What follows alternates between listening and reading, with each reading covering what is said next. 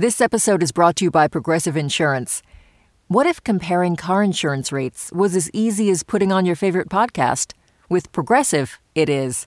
Just visit the Progressive website to quote with all the coverages you want. You'll see Progressive's direct rate. Then their tool will provide options from other companies so you can compare. All you need to do is choose the rate and coverage you like. Quote today at progressive.com to join the over 28 million drivers who trust Progressive. Progressive Casualty Insurance Company and Affiliates. Comparison rates not available in all states or situations. Prices vary based on how you buy.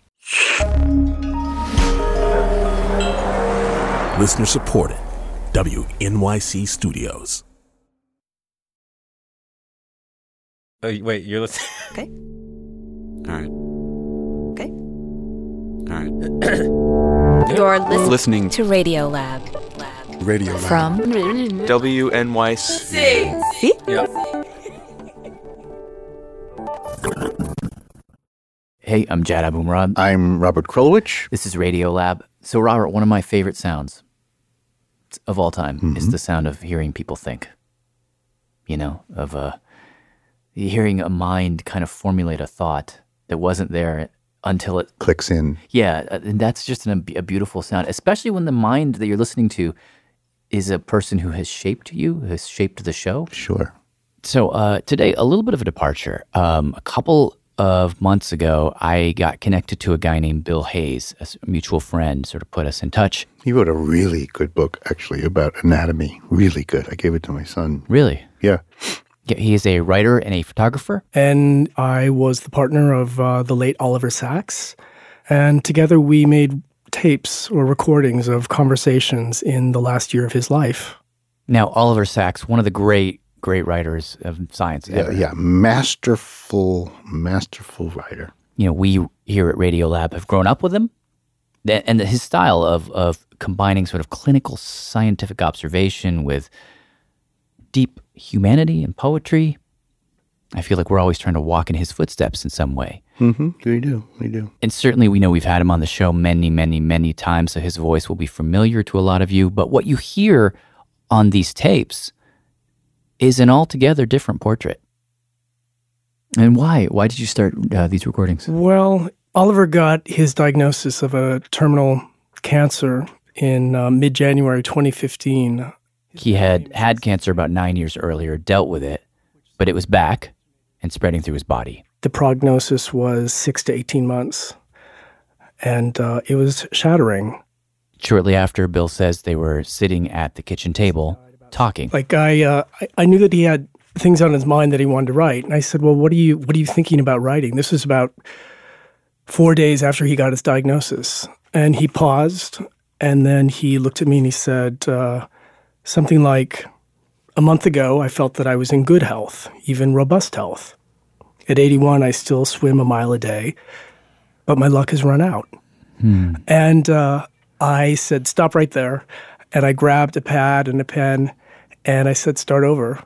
And I began writing as fast as I could, as he dictated virtually the entire essay. Wow. Just sort of spilled out like that? Yeah. And uh, so we had the idea of getting a little audio recorder, a digital recorder, so that it could be on hand at any time, whether to um, record what he wanted to write or reminisce or to collect stories. After his death, I put the recorder in a drawer and um, didn't pull it out again until over a year and a half after his death. I didn't even listen to it, any of it, to write my own memoir. I had been kind of very nervous about listening to them because I thought it would be very sad and just that it would just make me depressed and sad. But I took it. I took the recorder out of the drawer where it had sat for 18 months, and I pushed play, and of course it didn't work because the batteries were dead. So I had to scramble to find batteries, and when I did, and then pushed play, Um, okay, this is a, um, a recorded conversation um, between OWS and Billy Hayes I mean, um, on February 6th. The hairs on my arms went up. It was as if he was alive. This is the first recording you made with him? It was uh, during dinner. We were eating at the time, and he began telling me about his dreams. Um, dreams. I, I've been having a lot of strangely archetypal dreams. of a journey I have to make. Yeah. Getting lost um, and getting found, full of surprises. There may be going through a door, which I think will be a door into another room, but it's a door into a, a mountain landscape. Uh-huh. Um, um, sometimes frightening ravines or, or having to edge along very narrow ledges, but then finally coming to some gracious, heavenly mountain meadow and then waking. Dreams about journeys, an approaching end, and um, it's a journey from where to where. This was February 6th, 2015, so about three weeks after Oliver got his diagnosis of a terminal cancer. And his immediate impulse was to write. And yet, again, this balance has been forced into my mind by the events of the past two weeks. Oliver was quite deaf.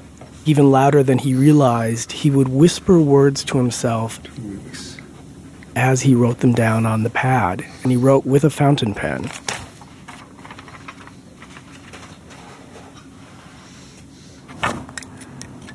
For Oliver, writing was a form of thinking, and the primary activity for a human being.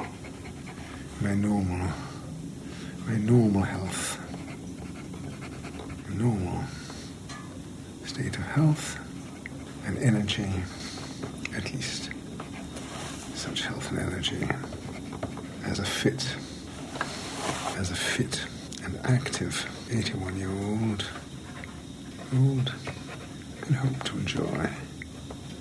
And this, despite having, as I learned the previous month, a liver full of melanoma metastases. You have new pages? Yeah, I hear, right. Things are out. This is f- from there. Out. What I'm going to do is just leave that all there so you Yes. can look at it again. Good, yes, no, no, nothing must be destroyed, and I'm a creature of multiple drafts. As you know, other specific symptoms. That was of the general feeling, the general feeling of disorder. Which goes with them, which goes with them, and which may be tolerably severe, tolerably severe, tolerably so severe, so severe. Patience, some patience, patience, patience. May long for death, may long for death. Um, and now what happened to my other magnifying glass? Uh, yeah, I haven't had. Oliver was the kind of guy who would take dictionaries to bed to read with a magnifying glass. Can you bring my Chambers dictionary or look up a word for me? Sure. You may need a magnifying glass, and I have one here. Aha! I also feel the missing magnifying glass. There it is. Can you see if there's a word resipiscence? R E S I. Yes, there is. Change to a better frame of mind. To be wise. To be wise. Um, can you pull out the big dictionary and see if you can find any examples? In particular, I want to know whether a return to health. Okay. Here was a man with a huge vocabulary and love of writing, but still, every day he would be struck by a word that he wanted to look up. Well, it immediately says repentance for misconduct, What did you say? repentance for misconduct, recognition of errors committed, return to a better mind or opinion, Um, or, or, or what's the origin of the word? to recover one's senses, come to oneself again. Yeah. come to one's senses. I think that's not quite the word I want. Debilitating, debilitating. Tiredness disappeared. I felt a little return of energy. Homeostasis is coming back. It's coming back. The fucking body. The fucking body, which I had so cursed. Here's some ginseng. Well, thank you very much. Healing yourself. Gratitude pours forth continually. The unexpected had happened. The hope for health. The hope for health. Of a reawakened faith in tomorrow. Awakened faith for tomorrow. After tomorrow. Okay, Billy. Yeah. Shall I read something to you? Yes. A general feeling of disorder. It is especially when things are going wrong internally, when homeostasis is not being maintained, when the autonomic balance starts listing heavily to one side or the other, that this core consciousness, the feeling of how one is, takes on an intrusive, unpleasant quality. And now one will say, I feel ill. Something is amiss. At such times, one. Indeed, everything comes and goes, and if one could take a scan or inner photograph of the body at such times, one would see vascular beds opening and closing, peristalsis accelerating or stopping, viscera squirming or tightening in spasms, secretions suddenly increasing or decreasing. As if the nervous system itself were in a state of indecision. Instability, fluctuation, and oscillation are of the essence in the unsettled state. This feeling of disorder we lose the normal feeling of the procedure, though relatively benign, would lead to the death of a huge mass of melanoma cells. These, in dying, would give off a variety of unpleasant and pain producing substances. Soon after waking from the embolization, I was to be assailed by feelings of excruciating tiredness and paroxysms of sleep so abrupt they could poleaxe me in the middle of a sentence or a mouthful. Delirium would seize me within seconds, even in the middle of handwriting. I felt extremely weak and inert. On day 10, I turned a corner. I felt awful as usual in the morning, but a completely different person in the afternoon. This was delightful and wholly unexpected. I suddenly found myself full of physical and creative energy and euphoria almost akin to hypomania. Exuberant thoughts rushed through my mind. How much of this was a re-establishment of balance in the body? How much an autonomic rebound after a profound autonomic depression? How much other physiological factors? And how much the sheer joy of writing? I do not know. But my transformed state and feeling were, I suspect, very close to what Nietzsche experienced after a period of illness and expressed so lyrically in The Gay Science. Gratitude pours forth continually, as if the unexpected had just happened. The gratitude of a convalescent, for convalescence was unexpected. The rejoicing of strength that is returning, of a reawakened faith in a tomorrow and the day after tomorrow, of a sudden sense and anticipation of a future, of impending adventures, of seas that are open again. Uh, where's the Where's the microphone on this bloody thing? well, okay, you're recording this, right? the The time is nine twenty um, in New York. It would be five hours difference with Greenwich Mean Time, and it is Monday the 9th. And that's to say, the twentieth day after my embolization, and just forty eight hours till the next one. End of recording. Pause. On March 11th, Oliver had the second embolization surgery, which would cut off blood supply to the tumors growing in his liver, with the idea that it would give Oliver more time, more energy.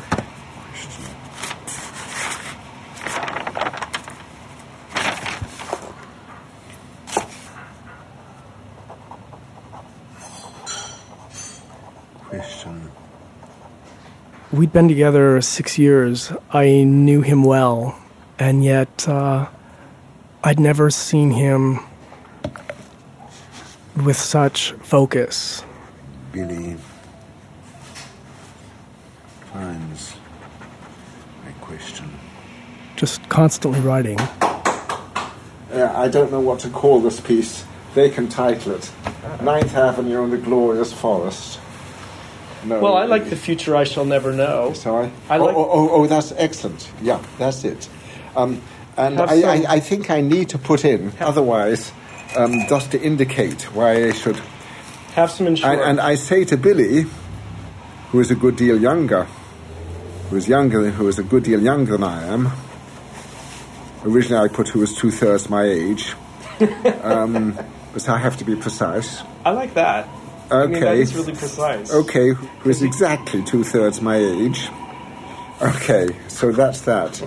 A little piece, um, For the New Yorker. yes. Okay, have some insurance. I'll heat your soup. Thank you. Sure. Yeah, I like the idea of saying Billy, who is exactly two thirds of my age. it's not. It's not a fraction you expect to see. Three quarters, yes. Half, yes. But not two thirds. I like the idea of putting a tiny arithmetical conundrum. Ninth Avenue Reverie, published March 20th, 2015. Driving down Ninth Avenue, choking on diesel fumes from a truck just ahead of us, I say to my friend Billy, he is exactly two thirds my age, I wonder whether you will see the end of internal combustion engines, the end of oil, a cleaner world. The thought zooms me away from Ninth Avenue to a forest world. In particular, to the one described in That Glorious Forest, Sir Ghillean Prance's book about his 39 visits to the Amazon in the past 50 years. He sees what we are doing to the Amazon and its many peoples. He speaks for conservation, sanity, reason before we destroy it all. I went to that glorious forest in 1996, 11 days of botany, study, and hiking, seeing hundreds of different species of trees in a single acre. I had planned, before I became ill, to go to Madagascar to see its forests and its unique fauna and other wildlife, especially the lemurs. I love lemurs. One has to see them, study them, to grasp the origin of our primate nature. But most of the forests on Madagascar have already been obliterated, and, not unnaturally, the lemurs are dying. Honking horns bring me back to Ninth Avenue. I seem to have spent hours lost in reverie, thinking about the Amazonian and Madagascan forests, lemurs, the time machine. But we have scarcely moved, are still behind the stinking, lung destroying truck. Not in my life, Billy answers. Um, um, I. Uh, yes. Um, uh, yeah, yeah, yeah. I, I've been reading a lot of it aloud to Billy. Um, This is a recording where Oliver is talking on the phone to Lawrence Weschler or Ren Weschler. But anyhow, he. Um, I was due to have a um, a CAT scan follow up on Thursday. I was terrified of this. In fact, what it did show was that 80% of the metastases in the liver um, had been destroyed by the embolization. With luck, I should have two or three good months after this.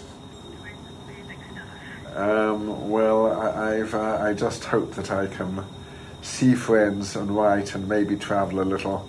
Uh, yeah, and I think next month, if I'm up to it, I'm going to go to London to say hello and possibly farewell to um, friends and family.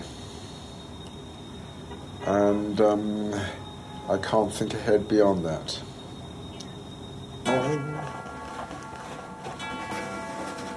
Six, seven, it's still one short.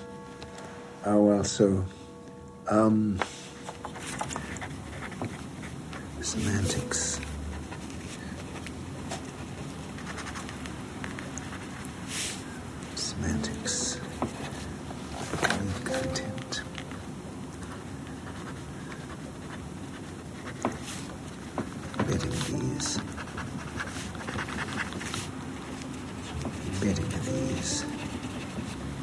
Use of elementary units. Phone dreams and its inseparability, intimate relation. Ooh, I want to hear. I want to hear. Over the years, I filled upwards of a thousand notebooks. Their contents are very various, but three of them have had a special function to record abnormalities of perception during times of sensory impairment or deprivation. The current notebook is a very modest affair. It is quite small and slips easily into a pocket. Crucial because I need to have it with me at all times. With increasing deafness, I am more and more prone to mishearing what people say. But mishearings deceive one entirely. You accept what you hear, you accept what you see. Every mishearing is a novel, surprising concoction. One never gets used to them. The hundredth is as fresh, as absurd, and as thought provoking as the first. Mishearing became mishearing. Take the car for a spin became take the car for a swim. I've noted that. Johannes came Your Highness. Therapist invertebrate. Tarot cards, pteropods. Big time publisher was heard as a big time cuttlefish. I said, Did you say a poetry bag? And you said, No, I said a grocery bag. I love the idea of a poetry bag. yes. I'm inclined almost to put them all in. I think they should all be in. Yeah. I mean, the sheer mass will, will make the point. Mm-hmm. That sound trumps everything. One's surroundings, one's wishes and expectations, conscious and unconscious, can certainly be co-determinants in mishearing. But the real mischief lies at lower levels, in those parts of the brain involved in phonological analysis and decoding, doing what they can with distorted or deficient signals from our ears. These parts of the brain manage to construct real words or phrases, even if they are absurd. And yet, there's often a sort of style or wit, a dash in these instantaneous inventions. They reflect, to some extent, one's own interests and experiences, and I rather enjoy them. Only in the realm of mishearing, at least my mishearings, can a biography of cancer become a biography of Cantor, one of my favorite mathematicians. Tarot cards can turn into tarot pods, a grocery bag into a poetry bag, all or noneness into oral numbness, and a mere mention of Christmas Eve, a command to kiss my feet. Oops, no wonder I couldn't write anymore. I, I, I must get more cartridges. I'm going through these too quickly. I want to reassure you, yes. all of these thoughts are already in the draft. Oh, very good. Okay? So I think it's time to let your weary mind rest. Yes. Okay. We'll see each other in the morning. Okay.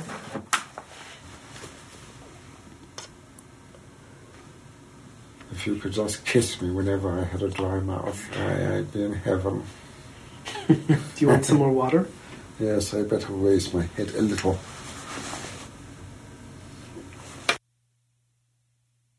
Hello, this is David from Berlin. Radiolab is supported in part by the Alfred P. Sloan Foundation, enhancing public understanding of science and technology in the modern world. More information about Sloan at www.sloan.org. Radiolab is supported by Betterment. Let's talk about you and your money. You like your free time, you like to relax every now and then, you like to feel totally chill, but your money, your money likes to work. And Betterment is the automated investing and savings app that makes your money hustle. While you're catching up on sleep, your money is up early, earning 11 times the national average in a high yield cash account. Your money is a multitasker, diversified in expert built portfolios of low cost ETFs. And your money is optimized with automated tax efficient strategies, just like the pros use. Your money is a total workhorse, so you don't have to be, because you've got Betterment, the automated investing and savings app that makes your money hustle. Visit betterment.com to get started. Learn more about high yield cash accounts at betterment.com. Investing involves risk, performance not guaranteed. Cash reserve offered through Betterment LLC and Betterment Securities. Betterment is not a bank. On Notes from America, we have conversations with people across the country about how we can truly become the nation that we claim to be. Each week, we talk about race, our politics, education, relationships, usually all of them, because everything's connected. And you, our listeners, are at the center of those conversations. I'm Kai Wright. Join me on Notes from America, wherever you get your podcasts.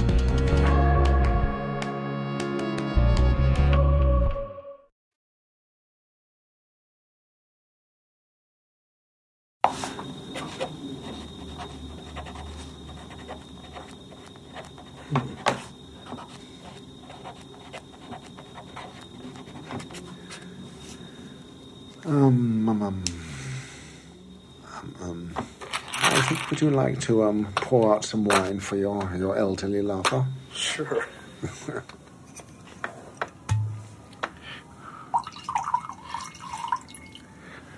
You want some of this? Okay.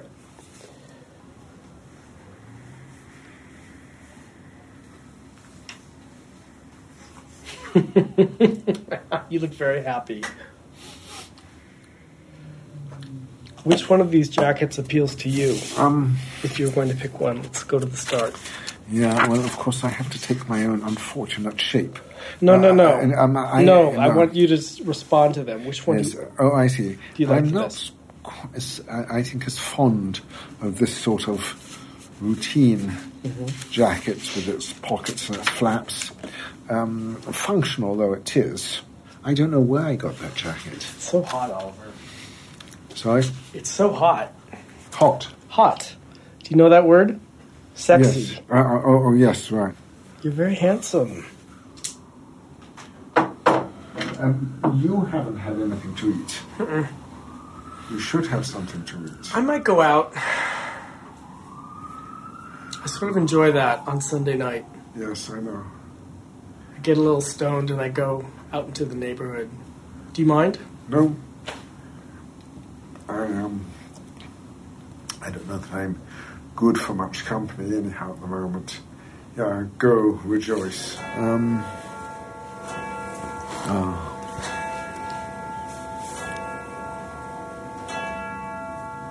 I wasn't counting how many to do you I didn't count either.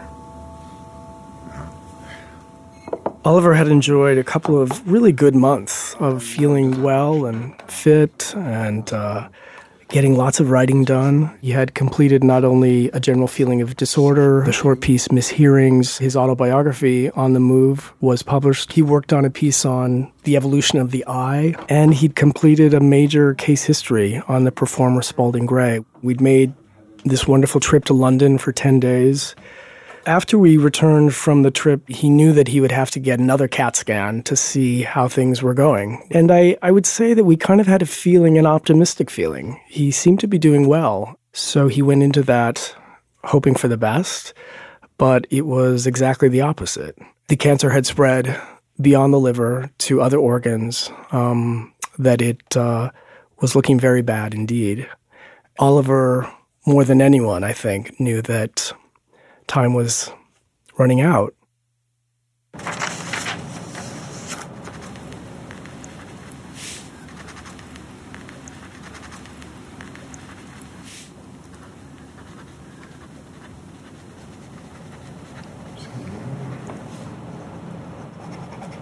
Um, Billy, um, I wonder if I can ask you uh, to look up something on the little box. Sure. Uh, the Ten Commandments. Yeah, in particular the one about um, keeping the seventh day holy. I'm not sure what its exact uh, exact wording is. Remember the Sabbath day to keep it holy. That's right. Let me just write down that down. It's exactly what I want. Surgical identity. The town. Maybe filter fish. Other delicacies. Shabbos. He was having a lot of discomfort and had to have a catheter implanted in his abdomen to drain off fluid that was accumulating from the tumors, which was around August 4th or 5th. It was really the only solution, and uh, it was quite uncomfortable, and it had to be drained daily. Um, and it also unfortunately ended his swimming. He was a great swimmer and he loved to swim, but he didn't complain. Swimming had come to an end, so he put his head down basically and began working on this essay Sabbath. Identity.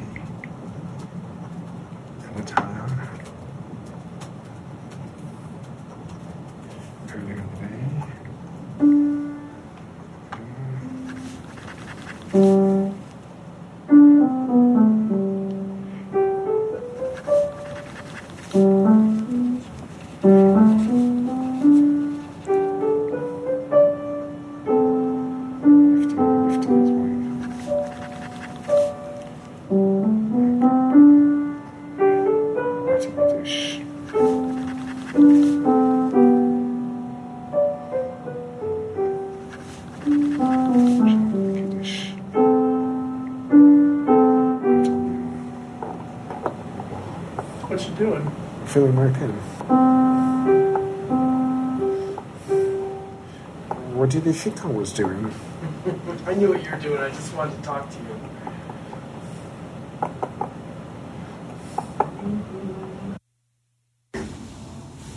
Good morning. Good morning. Oh, Did I miss hi. a dramatic reading? It just started a little while ago. How are you? Weak. His longtime assistant editor, Kate, What are you writing about? The Sabbath? Yeah. It's going to be quite a long piece. It's going to fill an entire pad. My mother. Why don't you get a chair? I don't like you looming. I just I like standing because it's better for Okay, fine, stand then. my back. Should I loom over here? Okay, yeah. Okay. My mother and her 17 brothers and sisters had an Orthodox bringing up. All photographs of their father show him wearing a yarmulke. And I was told that he woke up if it fell off during the night. Is that funny? I love that. My father too came from an Orthodox background, but they were very conscious of the sixth commandment remember the Sabbath day to keep it holy. And Shabbos, as we called it around Litvak way, was entirely different from the rest of the week. When Shabbos came in, my mother would light candles, cupping their flames with her hands and murmuring a prayer. And I gradually became more distant or indifferent. I think just more indifferent to Jewish life, the synagogue, the Sabbath, and the synagogue in particular. Though there was no particular point of rupture or alienation until I was 18. It was then that my father, inquiring into my sexual feelings, compelled me to admit that I liked boys. I haven't done anything, I said, it's just a feeling. But don't tell Ma, she won't be able to take it. He did tell her, and the next morning she came down with a look of horror on her face and shrieked, You are an abomination. I wish you had never been born. The matter was never mentioned again, and in cordiality, even love was rebuilt. But her brutal, hateful words, her curse, made me hate Judaism, all religions, in their capacity for inhuman bigotry and cruelty. And it turned me in part to a self hating, self accusing, closet homosexual.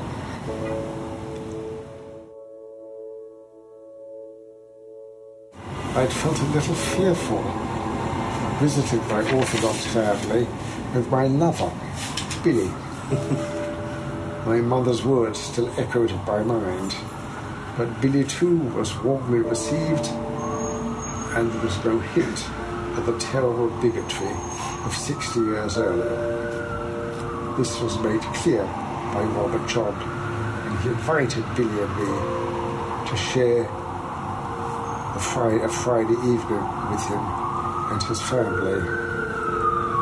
The peace of the Sabbath, of a stopped world, a time outside time, was palpable, infused everything, and Billy, I think, was as conscious of this as I was.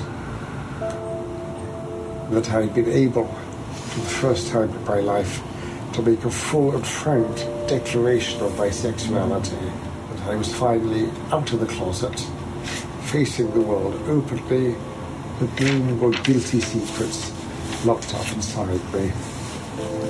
And now, weak, short of breath, my once firm muscles melted away by cancer, and my thoughts increasingly not on the supernatural, which has never made sense to me, but on what is meant by living a good and worthwhile life, achieving a sense of peace within oneself. I find my thoughts drifting to the Sabbath. The day of rest, the seventh day of the week, and perhaps the seventh day of one's life, when one can feel one's work is done and one may in good conscience rest.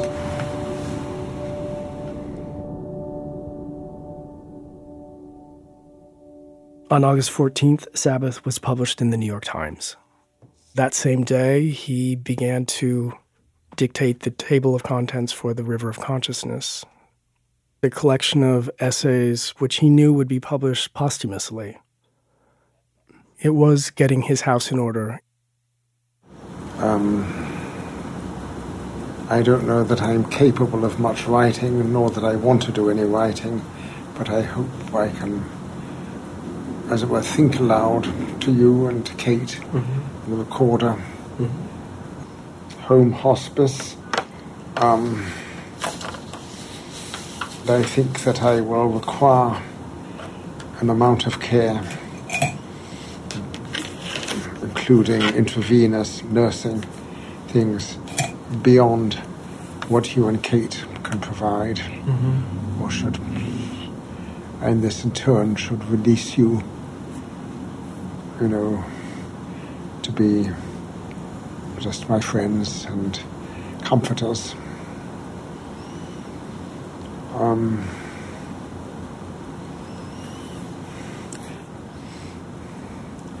now, one last go at tempting my appetite. Can you bring me in a little bit of kedgeree? Um, just to mention, there is also chicken soup. Yes. I probably should have some liquid. I'll just do a little of each.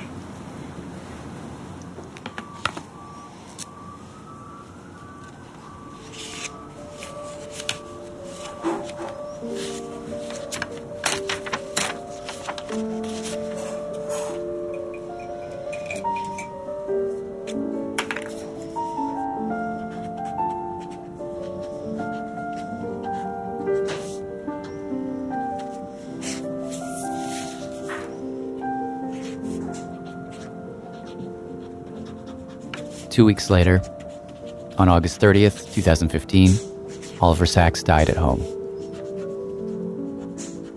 In the last seven months of his life, he wrote and published nine pieces, and there were many, many more that he started but wasn't able to finish. And some of the essays he wrote are now in a new collection uh, published after he died called The River of Consciousness, and that's just out. The readers that you heard in the story uh, were Radio Annie McEwen, Simon Adler, and Bethel Habte. Thanks also to Mike Pashkash for engineering help. And this piece was produced by Carla Murphy.